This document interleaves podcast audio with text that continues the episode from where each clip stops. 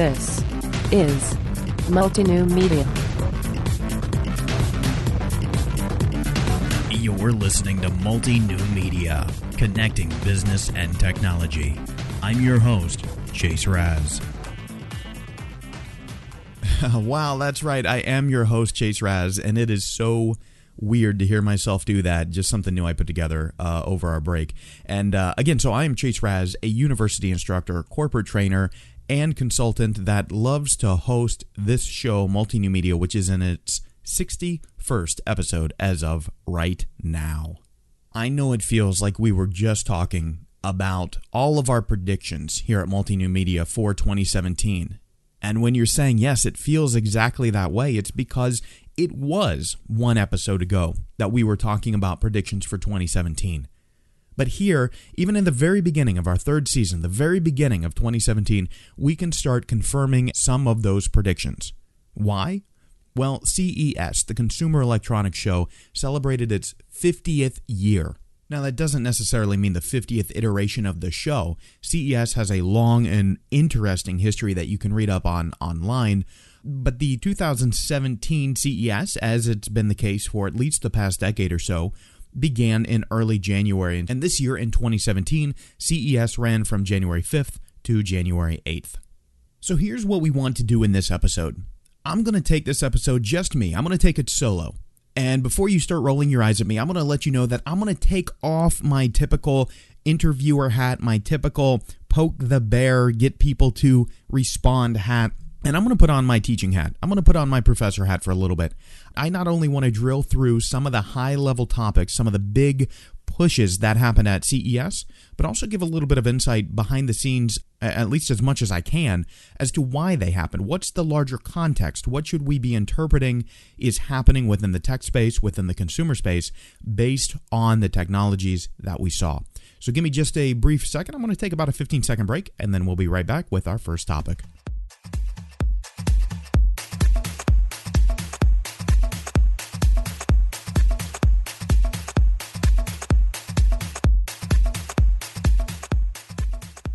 One of the first big topics to come out of CES 2017 was in the automotive space.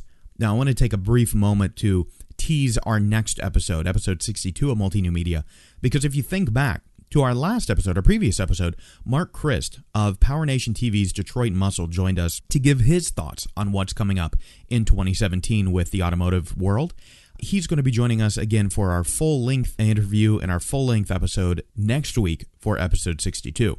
All right, so now that the teaser's out of the way, what made headlines at CES in the automotive space? Well, one of the things was Faraday Future. Faraday Future is an LA based company that is attempting essentially to rival Tesla. Whether they'll be able to do this or not is shrouded in a cloud of mystery, primarily because of the lack of understanding of Faraday Future's management, some of the questionable nature of their investments uh, that come from Chinese companies. Not that the investments themselves are questionable, but rather the financial solvency behind the investing companies and of Faraday Future itself. But that's neither here nor there. The reason Faraday Future's announcement at CES 2017 was so big was because they have an all electric vehicle that is said to be coming out of production or into production rather in 2018 that can do 0 to 60 in less than 3 seconds and has a super large capacity battery and yada yada yada. You can imagine the types of things that were announced. If you want the specifics, I'm sure you've been following the news. Again, my purpose today is to add some perspective to help us understand how we make sense of a arguably silly little conference that happens every single year and applied into our personal and professional lives. And just before I get to the perspective that I'm promising, I want to add a few additional notes in here of what happened at CES. So it wasn't just Faraday Future announcing their FF91 vehicle in 2018, but also Audi, BMW, Chevrolet, all sorts of auto manufacturers had concept or future production electric vehicles at CES. And it wasn't just electric vehicles, it was also self driving vehicles. So now the perspective. What's going on here? Well, first of all, we have to understand that automobile manufacturers had a record breaking or a banner year in 2016. Now, a lot of the data that's out there shows that SUVs were back on the upswing again. And I guess this is part of the problem that people never learn their lesson, right? Why are SUV sales increasing or why did they increase? Well, gas prices have been relatively low. Supply and demand for the cartel has been out of whack for the past couple of years. We know that. We saw prices plummet a few years ago. We've seen the inability for the cartel to get a rein on the supply and demand problem. This has ultimately been good for customers, been good for consumers, and has been good for us who rely on petrol derived products for our everyday productivity. It hasn't been so good for the oil producing cartel or oil producing companies or oil production dependent nations. Now, there's this constant give and take. So, as we see this rise in SUVs, we probably know that it's not a sustainable future. We know the auto manufacturers know that if they want to continue these record breaking sales, not only do they have to keep producing new vehicles that people want to consume, but that they can afford to purchase and thereby consume. What do you do if you've been through this once? Well, first of all, let's go ahead and jump on to the bandwagon. Let's jump on to the electric vehicle bandwagon. Now, a lot of us who listen to this show and who host this show and appear as guests on this show are on that bandwagon. We may have been cheerleading it from the very beginning. But the thing is, it doesn't make sense for most people to go out and replace their car with an all electric vehicle because of the amount of carbon emissions that it took to create the new car. So, yes, there is a market swell for electric vehicles but it's probably not going to be an immediate hit. It's going to be something that takes a little bit of time because the people who want electric vehicles most probably understand a little bit more about the carbon footprint that vehicles are responsible for than maybe the average consumer who is just looking for something to get from point A to point B. And that begs the question that if we're the auto manufacturers, how do we appeal to those people who want to get from point A to point B, who want to buy maybe a larger vehicle because gas prices have been down for some time? How do we appeal to them? Well, we can always go styling. Styling works. Styling makes things new and sexy and sleek and all of these other words that probably shouldn't be associated with a transport device. But another way is to capitalize on another trend. Now, the trend that we're talking about here is, of course, consumer electronics. It's big. Everybody wants their phone, everybody wants their tablet, everybody wants their personal assistant. They want all of these things, and that's wonderful. That's what makes most of our careers a reality. But if you're an auto manufacturer, and if you're an American one who had to have some type of government bailout a few years ago, right? If you're an auto manufacturer in general, however, you can ride that wave of technological interest just as easy as you can some wave of increased fuel efficiency or electric vehicles. And I'm going to take two real world examples from CES to make this point. The idea is be BMW and integrate Microsoft's Cortana. Be Ford and integrate Amazon's Alexa. Put these technologies that people are clamoring for into the vehicle. Now, a lot of us roll our eyes and we think, oh no, don't put technology into the vehicle because the vehicle itself is going to be outdated long after the technology in Dash. Now, that's a problem for us, but for the average consumer, I just don't know if that idea is registering in their minds. Now, I hear more hope of that. I hear more people saying, I don't want in dash GPS. I don't want these other features because they get outdated quickly. I see the spark in people's eyes that understand that concept. But again, we're talking about people who are traditionally younger and have grown up with technology and have reasons for this. Now, one thing I'm waiting for that I di- I don't recall seeing from CES is where is modular in-dash technology, something that can be swapped out, hot swapped even every couple of months rather than every couple of years. Now, I'm not trying to advocate for increased waste, but what if you are a constant growth individual in your consumer electronics purchases? In that case, we want you to be able to take out your GPS system in a year or 2 years or 5 years even and replace it with something newer as long as you recycle. Riding the wave of consumer electronics is a perfect thing for auto manufacturers to do. It's very fiscally responsible to shareholders and to investors, to employees, to management. It may not be the absolute best thing to do for the climate and for the environment, but that's going to be something we're going to have to deal with on another level as gas prices begin to go back up, and I don't follow this field anymore. I used to when I was uh, in corporate purchasing. I don't follow it anymore, but I, I'm hearing that they may go back up. When and if they do, people are going to regret some of these SUV purchases and are going to be looking for smaller, more fuel efficient vehicles. Guess who's going to be ready to sell them a brand new vehicle yet once again, and probably, probably even promise to drop their monthly payments by buying yet another new car? So it makes perfect sense for the automobile space to be invading this consumer electronics show. right? It's not an auto show, but it's becoming one. That's what everybody out in the media keeps reporting. And hopefully, I've given you a little bit of perspective as to why.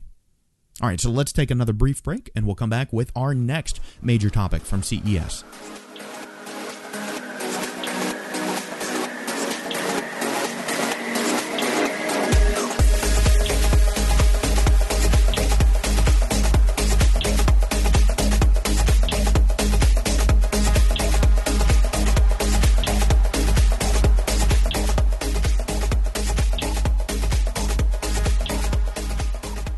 In this next segment, I'm going to lump three technologies together and kind of discuss the reason that they um, happened the way they did at CES.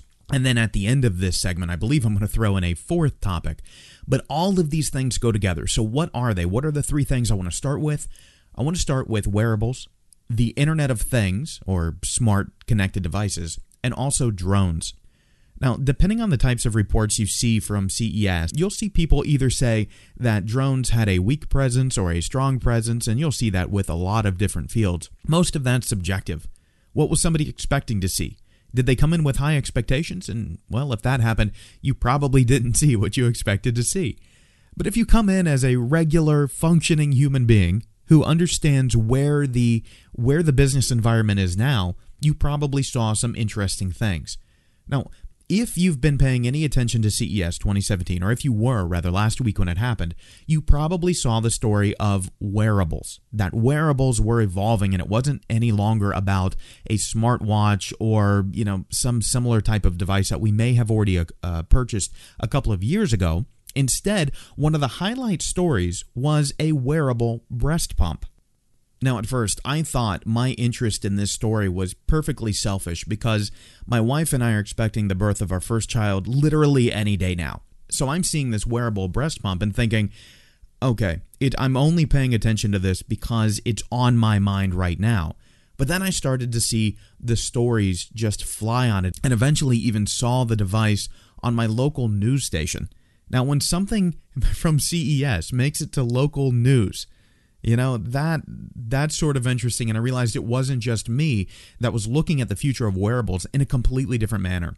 These wearable breast pumps manufactured by Willow um, basically, the idea is why should a woman have to stop, go to a private room, um, and be inundated with uh, annoying mechanical technology, outdated technology, in order to perform this function that almost every single mother does?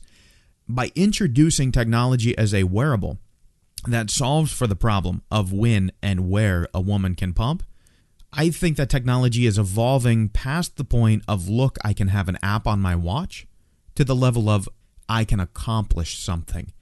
I think that's one of the reasons we saw back in 2016, unrelated to CES, that Garmin was one of the only smartwatch manufacturers that had growth that had year over year growth. And the reason is because they focused on activity, they focused on health and exercise, basically doing things.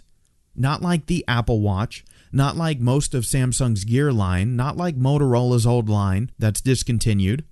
The idea isn't, look, I can have an app yet one more place, but was rather, here's what I'm doing, here's what I'm accomplishing, and here's how I can apply some analytics and metrics to it.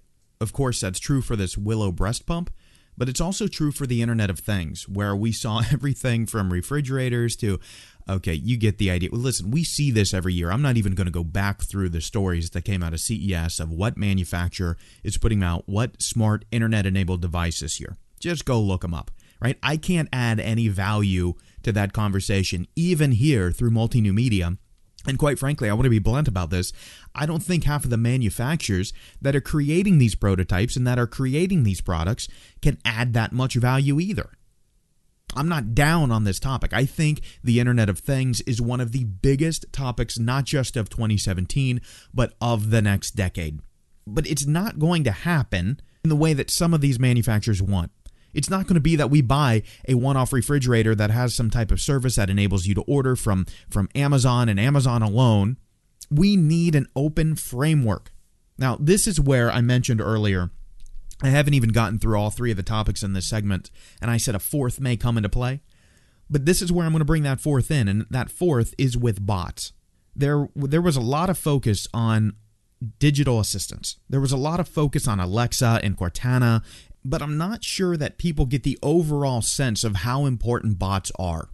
Now, I'm going to come back to this again at the end of this segment, like I promised, but bots are what help tie this together. Bots aren't just the way that you're interfacing through oratory with a computer right that's that's the big pitch that i'm going to make later but it's it's more than that there has to be a service level api that sits underneath all of this and ties multiple different services together in one type of service fabric or one type of service framework. Now i'm just looking. I'm going to look up at my other monitor here. You can't see me and that's okay. But i'm going to look up at an article that i have open right now from a major tech publisher about CES that I've been using as a little bit of background primer, as a little bit of research, and to make sure that my opinion isn't that far off of everyone else's. Now, when I look at the Internet of Things, when I look at these smart devices, I see a list of Apple, Samsung, LG, Panasonic, all having their own system, their own standard for these smart devices that's just not going to work. Let's let's stop right then, right there. This is the same type of problem we're having with automobiles with with both Apple and Google being in the space for in-dash entertainment and Microsoft dropping these hints that it's coming back into that field. We don't know if that's going to happen or not. But it's difficult enough with two players. What about the idea of open standards here? Now, I know, I know they exist in the automobile space, they exist here in the Internet of Things, they exist in smart devices, but not to the level that we need to make this a viable consumer product. I am not going to take a 65 year old retired individual and tell them that you can only buy X, Y, or Z refrigerator because it works and it alone works with the type of smart home you have. I'm not going to do it. Now, maybe that works out. Maybe the manufacturers have some plan and we're going to look at market share dominance and it's going to be like cell phones all over. What do you have, Android or do you have iOS? Maybe consumers and customers are comfortable with that, but I'm not comfortable with that putting yet another type of product. In fact, I want to backtrack there. I'm comfortable putting another product with those specs out, but not an entire connection of products. This is why the internet succeeded and other networks failed the open standards. What's well, one of the reasons? I'm pontificating too much. You get my point. What's the bottom line? Smart devices are here. Samsung keeps throwing televisions on every refrigerator, and God, if they made toasters, they do that there too. But that's not because they believe in the Internet of Things.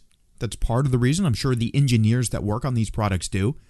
But that's also just another way to sell yet another Samsung television. I mean, again, I'm pontificating, I'm going on a rant, but you see the connections behind all of these things. The Internet of Things is going to be massive from this point forward, period. But when we talk about integrating the Internet of Things into a smart home, bots definitely need to be involved on the behind the scenes level. We'll talk about the consumer facing level in just a little bit. Your refrigerator, your phone, your toaster, your hot water dispenser, all of them need to be able to talk together, even if they live in different ecosystems, even if they're manufactured by different manufacturing partnerships. Otherwise, I mean, you're going to be looking at one company needing to manufacture all of those devices, plus the IT infrastructure behind the scenes, plus the network connections, plus, plus, plus, plus, plus. Now, the only two vertically integrated electronics companies we have on the planet are Samsung and LG. Both are South Korean, both are in this space. They could pull it off. But I don't even think that LG or Samsung has the clout to go this far through the process of everything involved, from the networking standards to the security standards to the device manufacturing. They have operations in all of these areas, and I'm still saying I don't put my confidence in one company or one partnership alone. Open standards are necessary. If I'm wrong, I'm wrong. So, the last topic before I move back into bots is that of drones. And from CES 2017, we see that our understanding of what a drone is is finally evolving. The number of times over the holiday season that I've seen small kids playing with quote unquote drones, and I just shake my head and I say, I don't want to be that guy who tells them that it's not a drone, that it's a remote controlled quadcopter. I don't want to be that guy. But CES 2017 shows us that we don't need to be that person because people get it. The types of drones that we're seeing are unmanned aircraft, unmanned vehicles, self driving vehicles, and the term drone is finally encompassing these autopilot vehicles as it should have been from the beginning. I'm confident that self driving vehicles, that self moving transportation that's powered by algorithms and mathematics behind it is not just one of the waves of the future, it's one of the primary waves of the future that builds our entire culture and society. Yes, and I fully understand the distinction of culture and society, and I'm saying that this technological advancement is so big that it is influential to both. Now, a little bit of a pause, a little bit of a pause, and you can tell I'm itching. I can't wait to get back to bots. Bots are this fourth topic that I wanted to bring up because they take wearables, the Internet of Things, and drones and ties the whole beautiful mess together. Now, I already mentioned, I already let the let the cat out of the bag, so to speak, and talked about bots as a service level framework behind the scenes powering the Internet of Things. But that's industry. That's behind the scenes. That's us at work every single day, weaving all of our technologies together.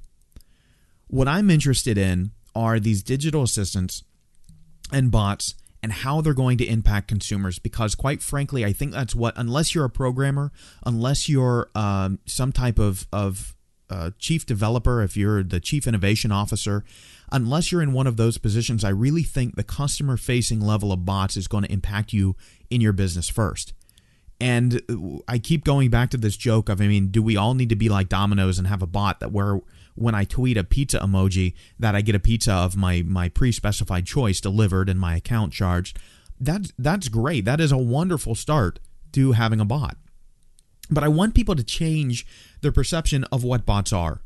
Now, I'm I'm not going to go into all the nuanced details here. I just want you to think about the customer facing bot in terms of an auditory experience with the internet. Yes, we know that the service level stuff is below there. Please, please, please don't flame me in the comments and say I'm forgetting what bots really are. I want you to think from the customer's mind. How is the customer going to engage with these things? Now, the first place I want to go is imagine you're blind. Imagine you're blind and you're using a computer. Now, most of us who are interested in computer technologies have either shut our screens off or blacked them out and, and, and done this for usability. We've tried to understand what the process is like. And you turn on your screen reader and you go through it and just like any blind person will tell you who frequently uses a computer, they'll say you get used to the screen reader and the speed at which you interface with the computer becomes on par with a sighted person. Now, when you're getting used to the screen reader, it can be sort of a, um, quite frankly, a hellacious nightmare experience because it's slow. You have to learn it first. Then you can increase the speed of the readout. And um, if you've never done this for accessibility purposes, and if you're not blind or don't know anyone who is, then please try it. I mean, it is an absolutely impressive field. And I know that that is not what bots are designed to address, but that is the way that most people in the future will interface with their computing devices. Now, not everybody. Visual has to be much as much a part of the equation as auditory. It just has to be. We have to address through computing all five of the senses eventually. But how much can you do with Siri? which is arguably probably the dumbest of the digital assistants. What happens when you can interact with your computer and just natively speak to it? That it can respond and understand. Why is it that when you're in the shower and you don't have your phone on you, at least I hope you don't, why can't you just call out and say, How many feet is 3.2 meters? Why can't you just have the answer back?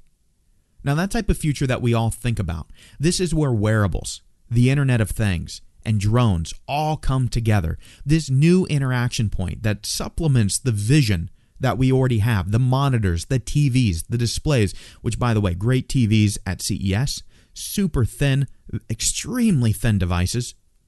Take a look at them. Not my focus here. But bots bring this entire thing together not only on the back end, but also in the foreground. So I want you thinking in your businesses. Should you have a bot? And trust me, we're thinking that here at Multi New Media as well. We're asking that question Should we have a bot? What should it do? What are some of the user stories? What are some of the use cases for a customer interacting? Or for, in our case, a listener, part of the community? I mean, think of it in those terms. It doesn't just have to be for a for profit enterprise. What about a show like Multi New Media? What would you like to do with a bot? Actually, don't ask yourself these as rhetorical questions. Go to multinewmedia.com, click on the episode 61 page, and let me know in the comments. Email me at feedback at multinewmedia.com and let me know. What would you like a bot to do? Now, don't just do the work for me, right? Do this for your own business as well. How do people want to interact? Do people want to, to implement easier returns? Do they want to be able to access information? Looking at bots from the perspective of the customer is absolutely critical right now. We're not going to simply rely on Siri, Cortana, Alexa, and Google Assistant. We're going to have countless, numerous bots in the millions that integrate with these main services. Think of those services as the high level operating systems for which all other bots are going to fall under and be able to integrate within. You have a program, let's say, on Windows 10, and it's a great program uh, and a lot of people use it. Of course, you're going to port it to OS X. The same thing is going to be true of the bot world. If you have a bot running in Skype and thereby running with Cortana and in Windows 10, hopefully all of that merges in the long run. I do understand the realities that it's not all merged now. But let's say you have this great Cortana bot that's running in Skype. You're, of course, going to make it work with whatever other framework is out there. I, I, sound like I'm going exactly against what I said back with Internet of Things that you can't have these multiple companies that all have their own service frameworks. But I'm going to apply that same logic right here to bots. When it comes to Cortana, when it comes to Siri, when it comes to Alexa, when it comes to all the ones we don't even know about yet, that we haven't heard of, that are yet to be released, at some point in the future, they need to be able to operate and communicate amongst themselves. Our smart assistants need to be able to work together and to collaborate. That may be a little bit of a problem for some companies that are purely motivated by ecosystem promotion. I don't know if we have any many of those companies left, quite frankly though. I mean, Microsoft had to abandon that, and they were one of the worst culprits of locking people into an ecosystem. Had to abandon that when their mobile efforts failed, as the PC world became the post PC world. Apple's having to face that same reality right now. Google has already had to face that reality with Android in numerous scenarios. Think about how, instead of going to a website, instead of going to your website, your business website, how can somebody like me, if I'm just at home or I'm in my car, how can I interact with your business? How can we build community? How can we conduct business? How can I buy from you? How can you sell to me? Through the auditory internet. If you think of bots in that terminology, it's going to be a lot easier to then hand the development over to your technical folks who are using pre existing bot frameworks to build the type of solution that you want to see, that your customers expect to see, and you can get a competitive advantage from being first, not only in the space of bots, but also with creating wearables that actually help people do things and not just move an app to yet one more contact point. That you can build devices that work on the Internet of Things that people want to buy and adopt into their daily lifestyle. And that if you're such a forward thinking company that you're looking at drones, well, self explanatory there as well. But I think the core of all of these is that interaction frame point. We get the visual space pretty well. What we need to understand in 2017 a lot better are bots. To add a fifth category in here, there was a lot of talk at CES of robots. Well, that's great, but the mechanical, the hardware, we've already had that technology for a very long time. I'm not going to be super impressed until the intelligent, the, the software bot aspect is up to speed. So you can release all the robots you want. At this point in time, I just don't care unless the technology and the software behind it is smart enough, functioning like our next wave of bots that we don't quite have yet. That's when we can start having a conversation whether or not 1960s style robots make any sense. All right, that's it. That's all the commentary I have for you this week on CES 2017. I want to take a moment to thank each and every one of you for listening to Multi New Media. Please do us a favor. Please, if you like the show, give us a five star rating on iTunes, Stitcher, or any other network that you listen to. And please let your friends know about this show. Anybody that you work with, anybody that you're sort of tech buddies with or business buddies, we really would appreciate if you share this show with them because we want to do one thing in 2017 really well and that is build a community around this show. We know you're out there, we know you're listening, we see the analytics, and we thank you so much for that. One of our driving goals in 2017 is to build the community, to get to reach out, to talk to some of you, to know you, to build great relationships around this common interest that we all share. So, with that, let me ask that you go to multinewmedia.com, click on the episode 61 page, and leave any comments that you may have on this episode there. The same is going to be true for every single episode. Multinewmedia.com, click on the appropriate episode page, and we will have comments enabled for that episode. The other thing you can do if you want to reach out directly to myself, to Christopher Woodward, to Chris Ayers, to any of the guests that are on the show, please email feedback at multinewmedia.com. Again, that email address is feedback at multinewmedia.com. We really look forward to hearing from you and building a dialogue with you. Don't forget, next week, Marc Christ of Power Nation TV's Detroit Muscle will be here. We'll be talking about the automotive space a little bit more. And I'm super excited that Marc's going to be joining us again. If you want to uh, fill yourself in on Marc, go back to episode one and hear uh, when, when he helped me kick off the show. But Marc's a very good friend of mine, um, somebody I've really admired his, his personal life and his professional career for a long time. He's such a wonderful speaker and a really great person to learn from. I learn something new every single time I talk to him and I believe that's always been the case. So join us next week on Multi New Media.